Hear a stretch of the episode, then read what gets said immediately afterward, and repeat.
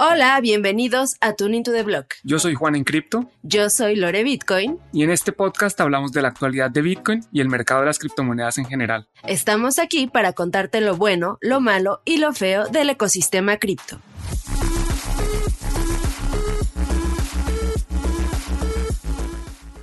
Hola a todos, bienvenidos de nuevo a un podcast de solo audio en exclusiva de Tuning to the Block. Estoy aquí con mi co-host Lore Bitcoin. ¿Cómo estás, Lore? Muy bien, Juan. Aquí emocionada de grabar un episodio sobre criptoriesgos. ¿Qué está sucediendo en el ecosistema cripto? ¿Por qué es que en cada momento parece que nos acecha un nuevo peligro que se quiere robar todas nuestras criptomonedas? Y sobre todo, me da mucho gusto grabar este episodio porque vamos a dar algunos consejos para estar mejor protegidos contra cualquier riesgo que nos quiera quitar cripto.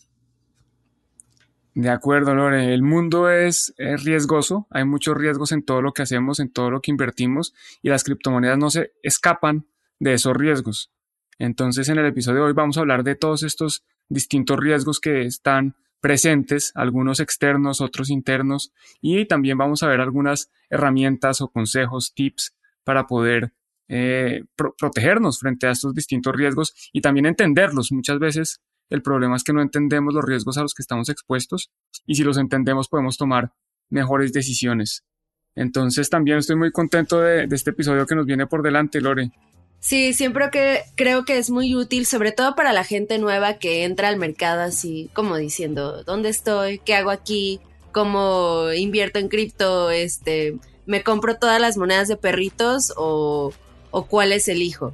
Entonces creo que es importante hablar de esto y bueno, empecemos por un primer tema, Juan, que son los riesgos de mercados. O sea, ¿qué sucede aquí, Juan? O sea, ¿qué riesgos existen eh, dentro de los mercados que incluso se puede aplicar a los mercados convencionales, pero en mercados cripto específicamente? Mira, está ese riesgo de mercado que así se le llama al riesgo básicamente de el precio de la volatilidad de un activo en el mercado.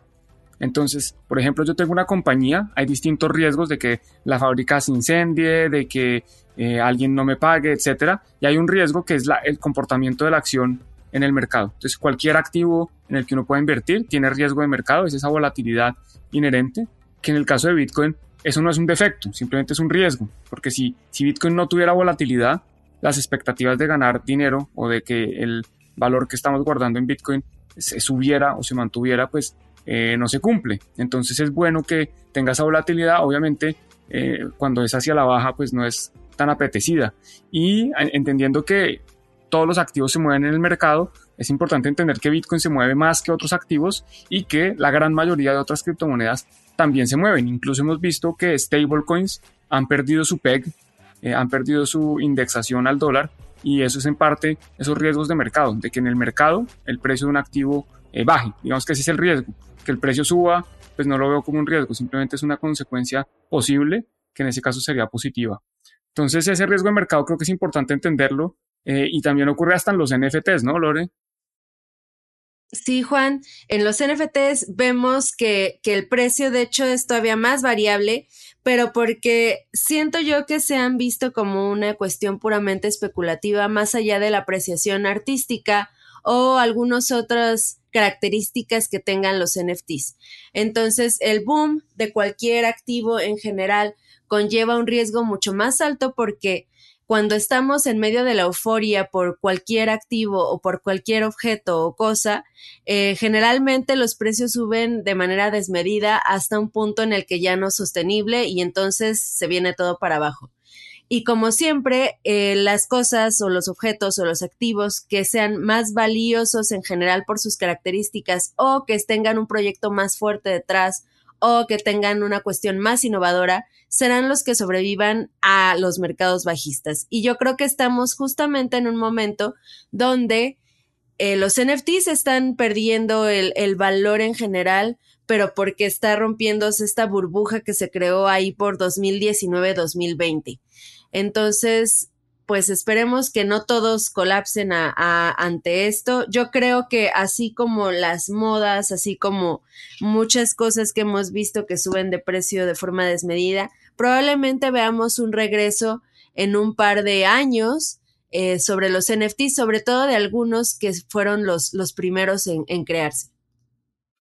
Definitivamente, Lore, creo que no todos los NFTs van a sobrevivir. Algunos se quedarán con nosotros eh, para siempre y, bueno, muchos, la gran mayoría de pronto en la irrelevancia. Pero otro riesgo que también es muy importante y que es importante entender es el riesgo tecnológico. Y digamos que este riesgo se podría dividir en varios subriesgos porque eh, es distinto el riesgo de Bitcoin que el riesgo de eh, otra criptomoneda, que el riesgo de un contrato inteligente. Entonces cuéntanos un poco, Lore, ¿a qué nos referimos cuando hablamos de estos riesgos tecnológicos? Bueno, en primer lugar podríamos poner el, más común que de hecho surge casi casi junto con el Internet, que es el riesgo de hackeo. El hackeo es cuando un individuo o un grupo de individuos logran adentrarse en la seguridad de algún protocolo, algún software, alguna cartera o alguna cosa eh, informática que tenga algún nivel de seguridad protegiendo algo. Eh, estos hackeos, bueno, se, ven regularmente en otras cosas como los correos electrónicos, las redes sociales, incluso los servicios bancarios. Sin embargo, las criptomonedas no están del todo protegidas ante esto y me refiero específicamente a las carteras. Eh, las carteras generalmente tienen una seed phrase, las que son de autocustodia, las que no son custodiadas por alguien más, sino que yo tengo mi eh, frase de recuperación. Un hacker podría hackear mi cartera ya sea teniendo acceso a mi cámara de mi computadora, por ejemplo, cuando haga yo algún respaldo. Podría tener acceso si es que guardo esta seed phrase en algún correo electrónico, en algún documento de Google, en alguna nota de, de algún sistema operativo. Entonces hay que tener cuidado en cuestión personal sobre esta situación de hackeos.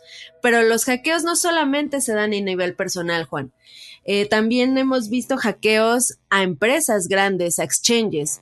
¿Podrías platicar un poquito sobre qué, em, qué exchanges han sido hackeados, por ejemplo? Claro que sí, Lore. El hackeo se da tanto a protocolos, personas, exchanges y también a proyectos DeFi, que también podemos hablar un poco de eso.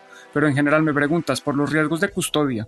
Digamos que uno de los casos más populares es el caso de Mongox. Mongox era uno de los primeros exchanges de Bitcoin. En su momento manejaba cerca del 70% de todos los Bitcoin del mercado. Eran, en ese momento tenía cerca de 800 mil Bitcoin y el exchange no se sabe muy bien si fue hackeado o fue un trabajo interno o, cómo hicieron, pero prácticamente perdió lo que en ese momento eran eh, cerca de 450 millones de dólares y hoy serían varios miles de millones. Entonces, ese es un caso bastante famoso porque después de, ese, eh, de esa catástrofe fue cuando el precio de Bitcoin eh, cayó significativamente en 2013. Eh, también tenemos casos de exchanges grandes reconocidos que todavía funcionan, que han sido hackeados. Está el caso de Bitfinex, es un caso donde recientemente atraparon a unas personas en posesión de Bitcoin que habían sido obtenidos del hack. Eran más de, en ese momento eran cerca de 3.600 millones de dólares, una cifra bastante importante. Eh, incluso exchanges, el exchange más grande del mundo, Binance. Binance ha sido hackeado en cantidades menores, fue un hack creo que de decenas eh, o, pocos cientos de millones de dólares, que igual estamos hablando de cifras gigantes. Y en general, eh, pues cualquier entidad que tenga información en la red, pues es proclive a, que sea hackeada. Hay un dicho de Andrés Antonopoulos que dice, hay dos tipos de exchanges. Los exchanges que han sido hackeados y los exchanges que van a ser hackeados. Eh, prácticamente está diciendo que los hackeos son inevitables. Y de nuevo, no solo a los exchanges, sino también nos pueden hackear nuestro ordenador, nuestro computador, nuestro teléfono móvil. Entonces, pues eh, hay, hay, un riesgo que es ese riesgo de custodia cuando estamos dando nuestros bitcoins a otros. Y no solo porque los hackeen a ellos, sino también porque ellos pueden hacer otras prácticas eh, incorrectas. Pero volvamos entonces, Lore, a los riesgos tecnológicos. Estábamos hablando del riesgo de hackeo. ¿Qué otros riesgos tecnológicos más hay o ves en las criptomonedas y en Bitcoin específicamente? Bueno, platicando sobre DeFi, sobre exchanges descentralizados, podríamos hablar un poquito sobre eh, los errores de código o los errores de código que son intencionales. Por ejemplo, cuando yo interactúo con una, un protocolo DeFi a través de mi cartera, por ejemplo Metamask, yo a veces tengo que dar permiso, firmar algún contrato o permitir el acceso a mi cartera a través de este protocolo. Acá hay una problemática muy importante y es que la mayoría de los usuarios, incluyéndome a mí, no tenemos conocimientos de código, o sea, de lo que está escrito en, el protocolo donde estamos nosotros interactuando. Entonces, no podemos saber a ciencia cierta si lo que nos decía ese botoncito que decía, eh, dale clic para agregar liquidez al exchange, por ejemplo, o dale clic para solicitar un préstamo o para dar un préstamo. Entonces, si nosotros cuando le damos clic ahí y nos pide la autorización a través de nuestra cartera Metamask, nosotros le damos sí, aceptar, y a ciegas, sin saber exactamente lo que está escrito en el código que quiere interactuar con nosotros. Entonces, eh, acá hay un riesgo muy alto, sobre todo en los protocolos donde no está testado bien del, del todo, donde no tiene tantos usuarios todavía, donde no ha habido gente que gracias al cielo existe, que son esos desarrolladores que se dedican a investigar exactamente con qué diablos estamos nosotros interactuando. Entonces, los protocolos DeFi, los errores en el código en cuestión DeFi, en cuestión de carteras, en cuestión de protocolos, es algo muy común y hemos visto casos muy grandes donde se aprovechan este tipo de backdoors para poder hacer uso, uso malo, uso nocivo de diferentes productos DeFi. Me encantó cómo los llamas, errores eh, voluntarios esas, esas puertas traseras, también conocidas en DeFi como eh, modificaciones al código o eh, escriben código maligno, que ellos desde un principio saben, pero que no todos podemos ver. Eh, y también puede ser código que no solo ellos no saben, sino que son errores que pueden pasar en cualquier lado. E incluso en Bitcoin ha habido errores en, en algún momento, eso fue hace mucho tiempo, se llegaron a imprimir, creo que eran algunos billones de, de Bitcoin, había un bug inflacionario Ahí es cuando Bitcoin tuvo que parar por unos segundos para arreglarlo. Había un consenso social de que, oiga, solo va a haber 21 millones, todo estaba escrito como se pensaba, pero como el código es complejo, eh, es difícil de muchas veces darse cuenta de esos errores. Incluso en, en Bitcoin yo diría que están algunas de las mentes más brillantes de la criptografía a nivel mundial. Entonces son personas que están revisando el código que de cierta forma uno pensaría que podrían garantizar que el código está bien escrito, pero es que un error se puede pasar a cualquiera. Hay un error en código, puede ser un punto que es una coma, puede ser un espacio que no está, puede ser un paréntesis que no quedó cerrado. Cualquier error en el código que uno no se dé cuenta puede tener consecuencias catastróficas.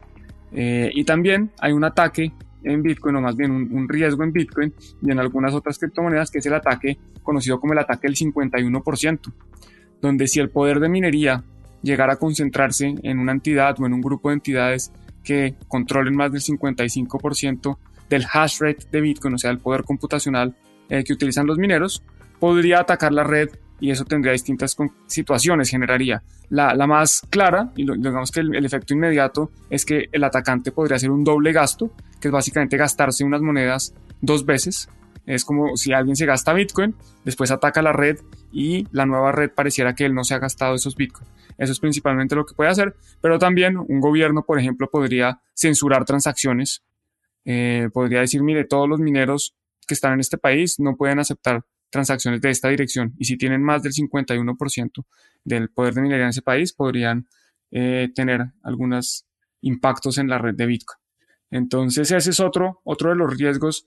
Lore, no sé si veas más, más riesgos tecnológicos o nos pasamos a, a otro tipo de riesgos.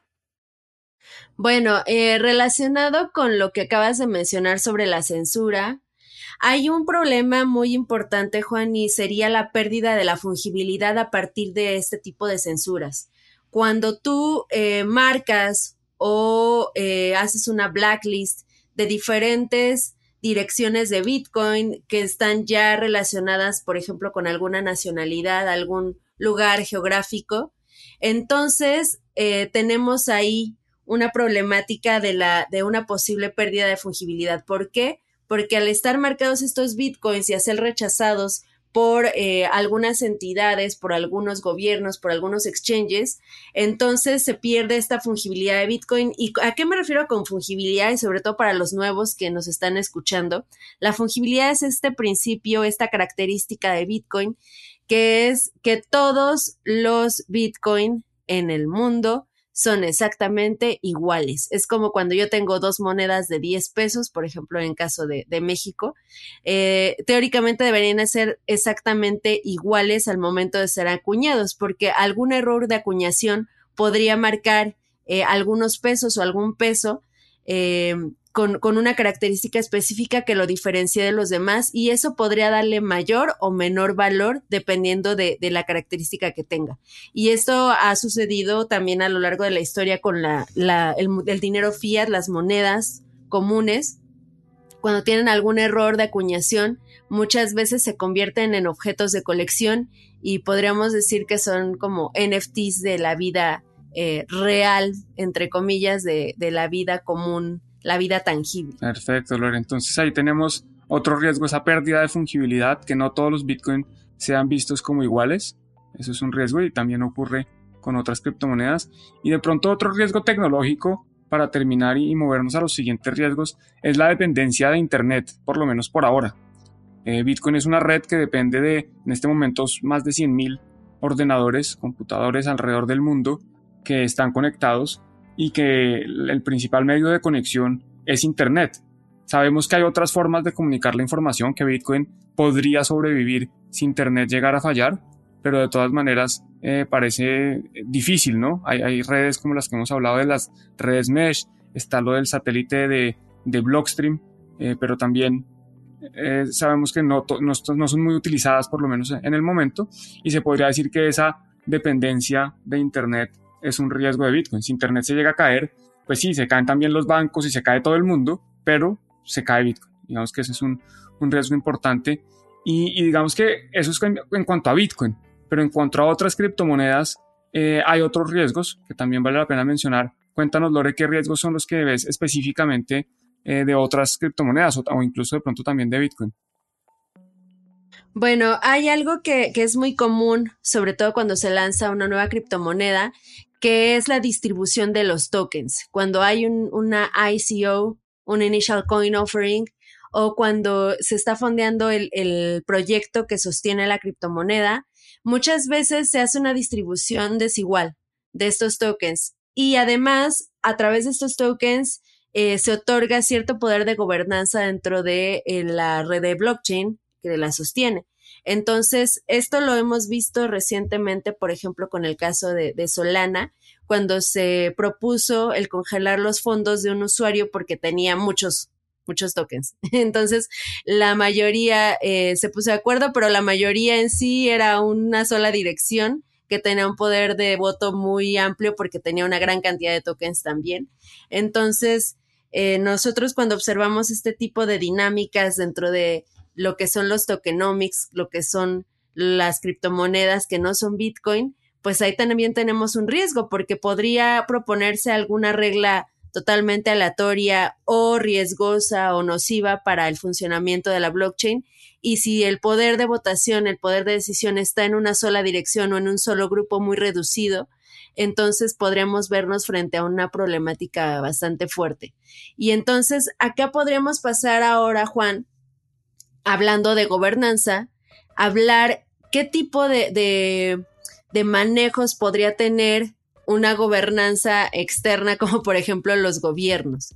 Eh, ¿qué, ¿qué, cosas o qué riesgos podrían poner sobre la mesa en cuestión de criptomonedas? Perfecto, Lore. Pues los gobiernos, digamos que en sí mismos son un riesgo de Bitcoin. Así como Bitcoin nace como un riesgo para los gobiernos, eh, Bitcoin tiene el potencial de cambiar cómo funcionan los gobiernos actualmente y los gobiernos algunos lo entienden, entonces representa de cierta forma un, riesgo a la existencia del Estado, pero los estados también pueden defenderse contra Bitcoin y pueden atacarlo y pues van a ser siempre un riesgo. ¿Cómo es la, principal forma que pueden atacarlo? Con distintos tipos de regulación. La regulación no es buena ni mala en el sentido general de la palabra porque hay regulaciones buenas y hay regulaciones malas, o por lo menos regulaciones que algunas personas perciben como buenas y regulaciones que algunas personas perciben como malas. Eh, ¿Qué tipo de regulación consideraría yo, por ejemplo, que puede ser, verse como un ataque frente a Bitcoin? Que prohíban o traten de prohibir, porque una cosa es eh, hacerlo en el papel y otra cosa es realmente lograrlo, prohibir las billeteras donde los usuarios controlan sus fondos. Eso sería un ataque directo a Bitcoin. Eh, es un riesgo porque eh, si alguien de pronto nos cogen en la calle con nuestra billetera de Bitcoin y, la ley no lo permite, pues puede tener consecuencias.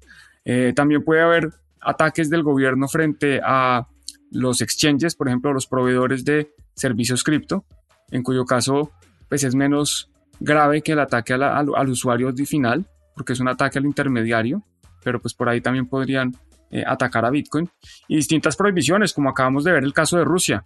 La semana pasada Vladimir Putin anunció que acaba de prohibir eh, las criptomonedas como medio de pago en Rusia. O sea, los ciudadanos pueden tenerlas, pueden invertir en criptomonedas, pero lo que no pueden hacer es pagar por bienes y servicios eh, con criptomonedas. Entonces ahí vemos, hemos visto algunos riesgos. ¿Hay algún otro escenario o ejemplo que se te ocurra, Lore, de las prohibiciones de criptomonedas? En general son las que mencionas, Juan, pero acá hay que recalcar algo bien importante y es que a pesar de las prohibiciones, eh, Bitcoin pues es imparable.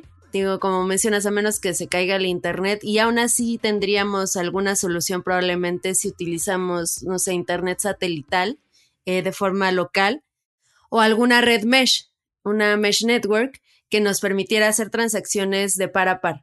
Entonces, eh, Bitcoin como rectifico, como menciono, es imparable por, lo, por este tipo de regulaciones, por este tipo de prohibiciones.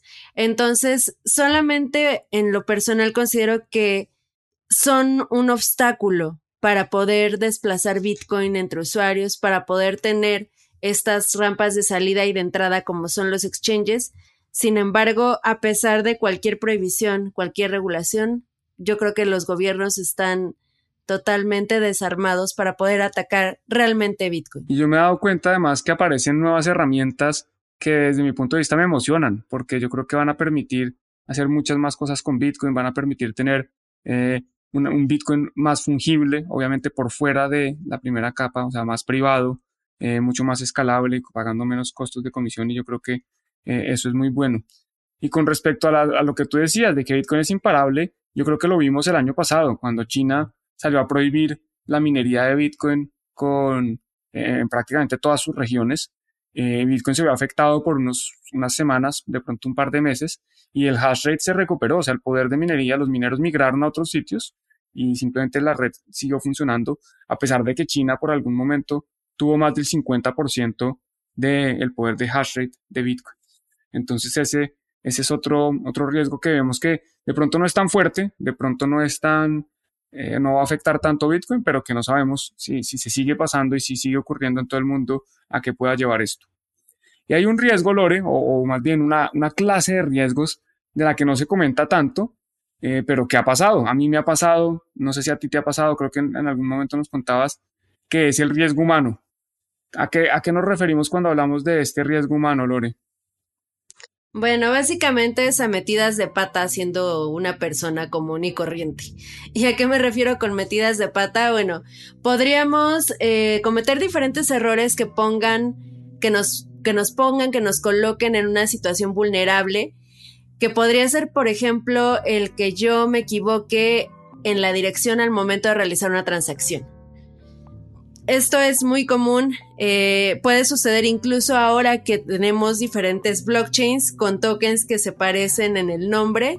Yo cometí un error hace como un año y medio, dos años, en el que mandé USDT a una dirección de TUSD a un exchange y a pesar de que ambos corrían sobre Ethereum y básicamente el recipiente receptor podía haber sacado las criptomonedas de una forma sencilla, pues me la hicieron cansada en, el exchange en el que cometí este error y me regresaron sí una gran parte, pero no la totalidad de los fondos. Pero suponiendo que yo hubiera cometido este error enviando, no sé, Bitcoin a una dirección de Bitcoin Cash que son muy similares, entonces esto ya hubiera sido eh, totalmente irrecuperable.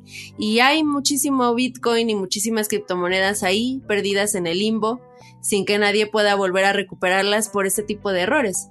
Otro muy común es sobre los montos, Juan, y esto se, dio muy común en, Ethereum. Eh, no sé si quieras platicar un poquito sobre este tipo de errores.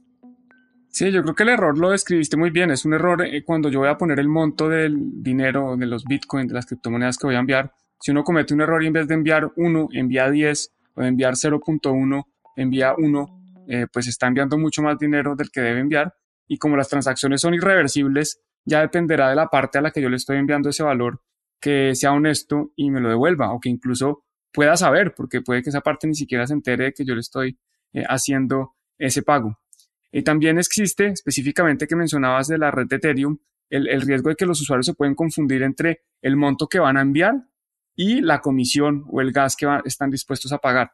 Y muchas veces, ha pasado más de una vez, es que los usuarios van a enviar eh, una cantidad, estamos hablando de cientos de miles de dólares, y están dispuestos a pagar una comisión de de pronto cientos, digamos, vamos a poner un ejemplo, van a pagar 500 mil dólares y quieren pagar una comisión de 150 pues terminan haciendo lo contrario, pagan una comisión a la red de Ethereum de 500 mil dólares y envían un monto de 1.500 o de 150 dólares. Esto ha pasado, es, gravísimo, se llama, en, finanzas lo conocemos como el error del dedo gordo.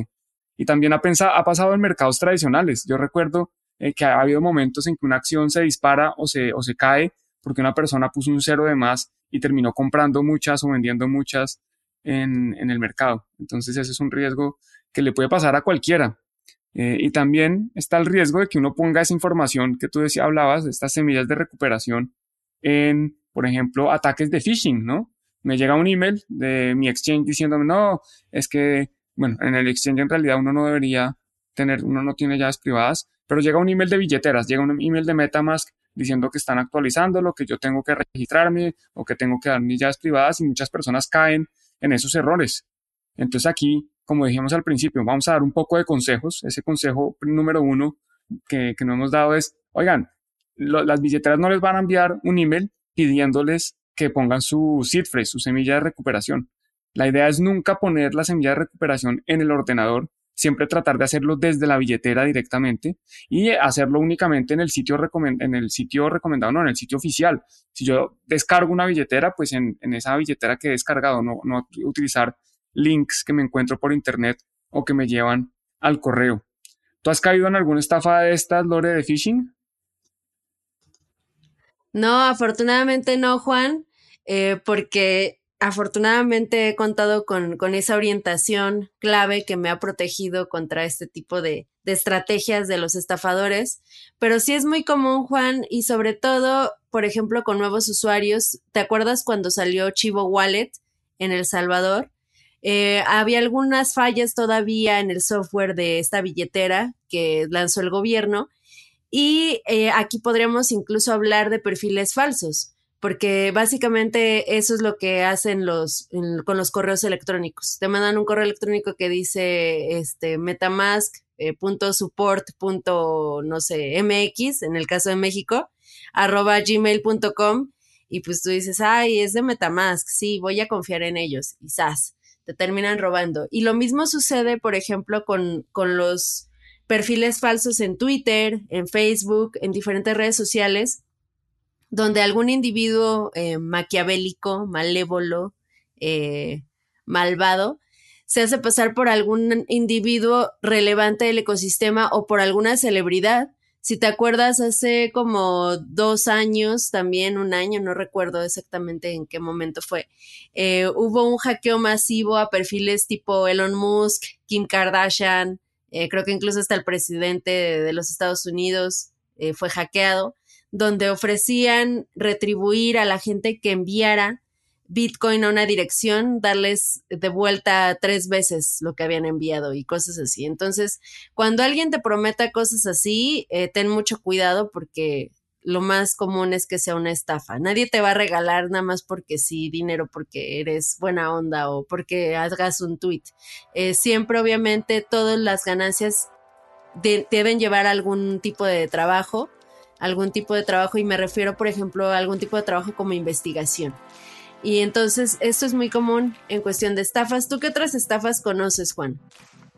Bueno, Lore, estafas hay un montón y las incluimos en los riesgos humanos porque al final nosotros somos los culpables de caer en esas estafas, ¿no?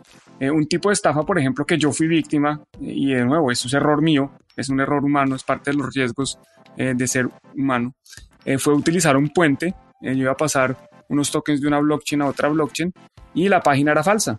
Entonces simplemente envié mis tokens y terminé pues perdiendo esos tokens.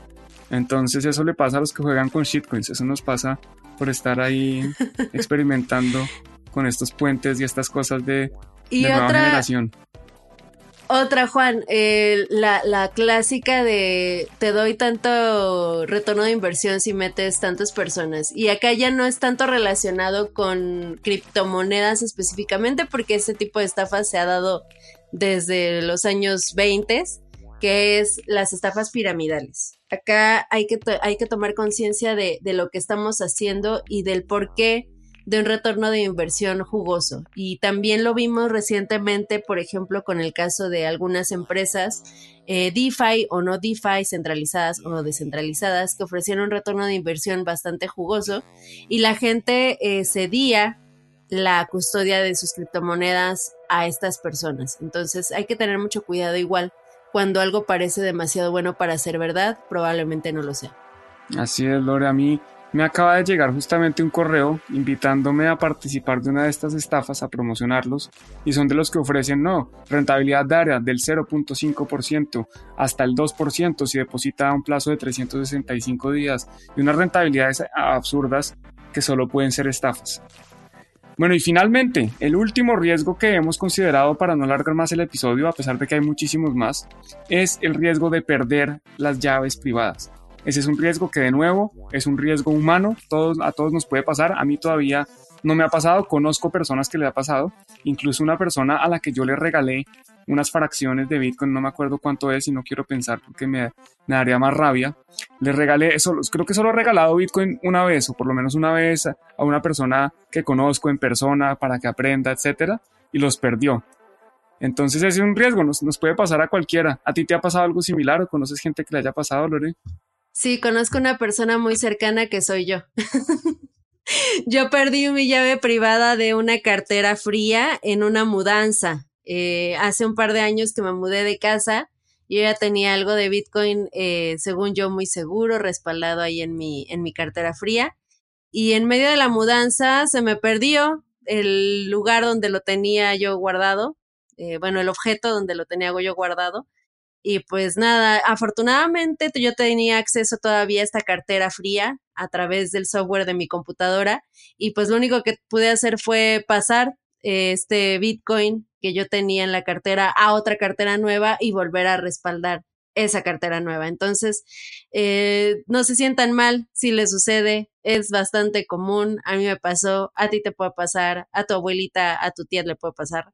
Entonces, eh, solamente tener cuidado en dónde y cómo estamos respaldando estas llaves, porque incluso aunque tengamos varios respaldos, si yo pierdo el mío, aunque eh, no sea alguien de, mi familia o, alguien cercano tenga otro respaldo, el hecho de, no saber dónde quedó el respaldo propio, pues puede vulnerar esa cartera porque alguien más puede restaurar la cartera y, drenar todos los fondos. Entonces, tengan mucho cuidado en cómo, dónde y a quién y con quién guardan sus llaves privadas. Así es, Lore. A mí también me pasó, eh, no me pasó con unas llaves privadas específicamente, pero con una contraseña. Hace muy poquito, hace unas semanas, diría que menos de dos meses, instalé una billetera de, que se instala en el navegador para manejar pagos en Lightning, se llama Albi, y se me olvidó la clave. No, no, no la anoté en ningún lado, eh, es una clave única. Igual no tengo muchos fondos, en, en su momento eran como 14 dólares entonces, pues son 14 dólares que nunca volveré a ver, que seguramente serán más. Pero tampoco he desinstalado la billetera y la tengo. Y de vez en cuando me, meto a tratar distintas claves a ver si algún día logro recuperar mis, mis 14 dólares en Bitcoin. ah, yo pensé que la tenías para torturarte así todos los días. Abres la pantalla y, y ves y dices, no, Juan, ¿qué hiciste? a ver, ¿cuánto es? ¿Cómo va subiendo? No, pues sí. Bueno, Lore, entonces vámonos con, con, recomendaciones para cerrar esto. Dijimos que íbamos a hablar de recomendaciones, hablamos de, de varios riesgos. Yo creo que esa primera recomendación puede ser guardar las llaves privadas, guardar todas las contraseñas de acceso a los exchanges, de acceso a los emails, eh, de acceso a cualquier cosa. Ah, los expertos en ciberseguridad recomiendan estos, no me acuerdo cómo se llaman, pero son como agregadores de passwords, donde uno tiene una cuenta y con un password puede acceder a todos. No me acuerdo si sabes tú, Lore, me echas una ayuda. ¿Cómo se llaman estos? Como bóvedas para guardar passwords. Entonces, a mí personalmente no me gustan mucho porque es, un único punto de fallo y me da miedo. Entonces yo tengo mis otros sistemas que no les voy a decir, pero busquen un sistema para guardar eso bien y que haya redundancia, que no se pierda, que si eventualmente eh, se les daña eh, ese espacio se quema, digamos, idealmente si se quema la casa, que uno tenga en otro lado. Una distribución geográfica sería lo ideal, pero a veces pues entiendo que es difícil, entonces por lo menos si solo, si solo va a haber en un lugar de la casa, que no sea más bien, si solo va a estar en una casa, que no sea en el mismo lugar. ¿Qué otra recomendación podríamos dar, Lore? Apegado a lo que estás mencionando de las contraseñas, hagan sus contraseñas seguras. Eh, no pongan 1, 2, 3, 4 como contraseña, porque créeme que es bien común. Cuando yo, yo me he dado cuenta interactuando con algunas personas eh, que ya sé que me tengan la confianza o, que me digan, es que no, no, no puedo acceder, pero mi contraseña era 1, 2, 3, 4. Y yo así de, ¿qué onda? ¿Por qué, ¿Por qué tienes esa contraseña tan fácil? Eh, pongan eh, siempre mayúsculas y minúsculas, pongan símbolos, ya sea, por ejemplo, no sé, el número, el símbolo de gato o el símbolo de I o algún otro símbolo que no sea una letra. agreguen números también Simplemente busquen estrategias para poder recordar exactamente qué, caracteres metieron en su contraseña. Otra, otra recomendación, Juan, es no interactuar o asumir los riesgos de interactuar con protocolos nuevos, eh, con productos nuevos, porque muchas veces cuando son nuevos o te ofrecen algo que parece muy novedoso o algo muy atractivo, termina siendo una estafa o teniendo un backdoor. Entonces, hay que tener cuidado con, los protocolos DeFi cuando interactuemos con ellos. Hay que tener cuidado con las empresas que ofrezcan cosas eh, bastante interesantes, pero que pueden ser muy riesgosos. Mientras mayor sea la ganancia que se te ofrece, ya sea en protocolo DeFi, ya sea en un exchange centralizado o alguna empresa, eh, mayor es el riesgo. Entonces, o asumir el riesgo que conlleva esto, o eh, simplemente mejor evitarlo. Eh, yo cuando dejo Bitcoin ahí eh, nada más resguardado, congeladito en mi cartera, pues sigue incrementándose con el tiempo. Entonces yo en lo personal no le veo la necesidad de meter mi Bitcoin a ningún otro producto que no sea, más bien que me esté ofreciendo cosas demasiado atractivas. Y cuando llego a interactuar con empresas o protocolos que, sean algo, algo real, o sea, que, yo ya haya visto que están auditados, que ya tienen tiempo, que tienen mucha liquidez, muchos usuarios, que no haya, no haya habido ningún tipo de riesgo hackeo. Entonces, esa sería otra recomendación que les daría. Perfecto, entonces solo utilizar proveedores de reputación y tratar de interactuar únicamente con contratos inteligentes eh, o proyectos eh, del ecosistema DeFi o de cualquier ecosistema que eh, hayan tenido mucho valor y por mucho tiempo, ¿no? Que, hayan sido probados, que, no, que difícilmente, que no hayan sido hackeados y que, no, y que creen, que generen como algo de, de tranquilidad en ese sentido. Y lo mismo yo diría para las billeteras, ¿no? A veces uno piensa que para ahorrarse unos dólares no quiere tener una billetera fría y prefiere tener una billetera en el computador. Pues yo creo que las billeteras frías en el momento es lo más seguro que existe para un usuario promedio, no son complejas de utilizar. Entonces yo, esa sería otra recomendación. Eh, hay billeteras, incluso una muy barata que recibí recientemente y voy a hacer un video tutorial, que es el de el Jade Wallet. Tú la tienes de, de Blockstream. Esa billetera creo que en este momento está costando 50 dólares más o menos.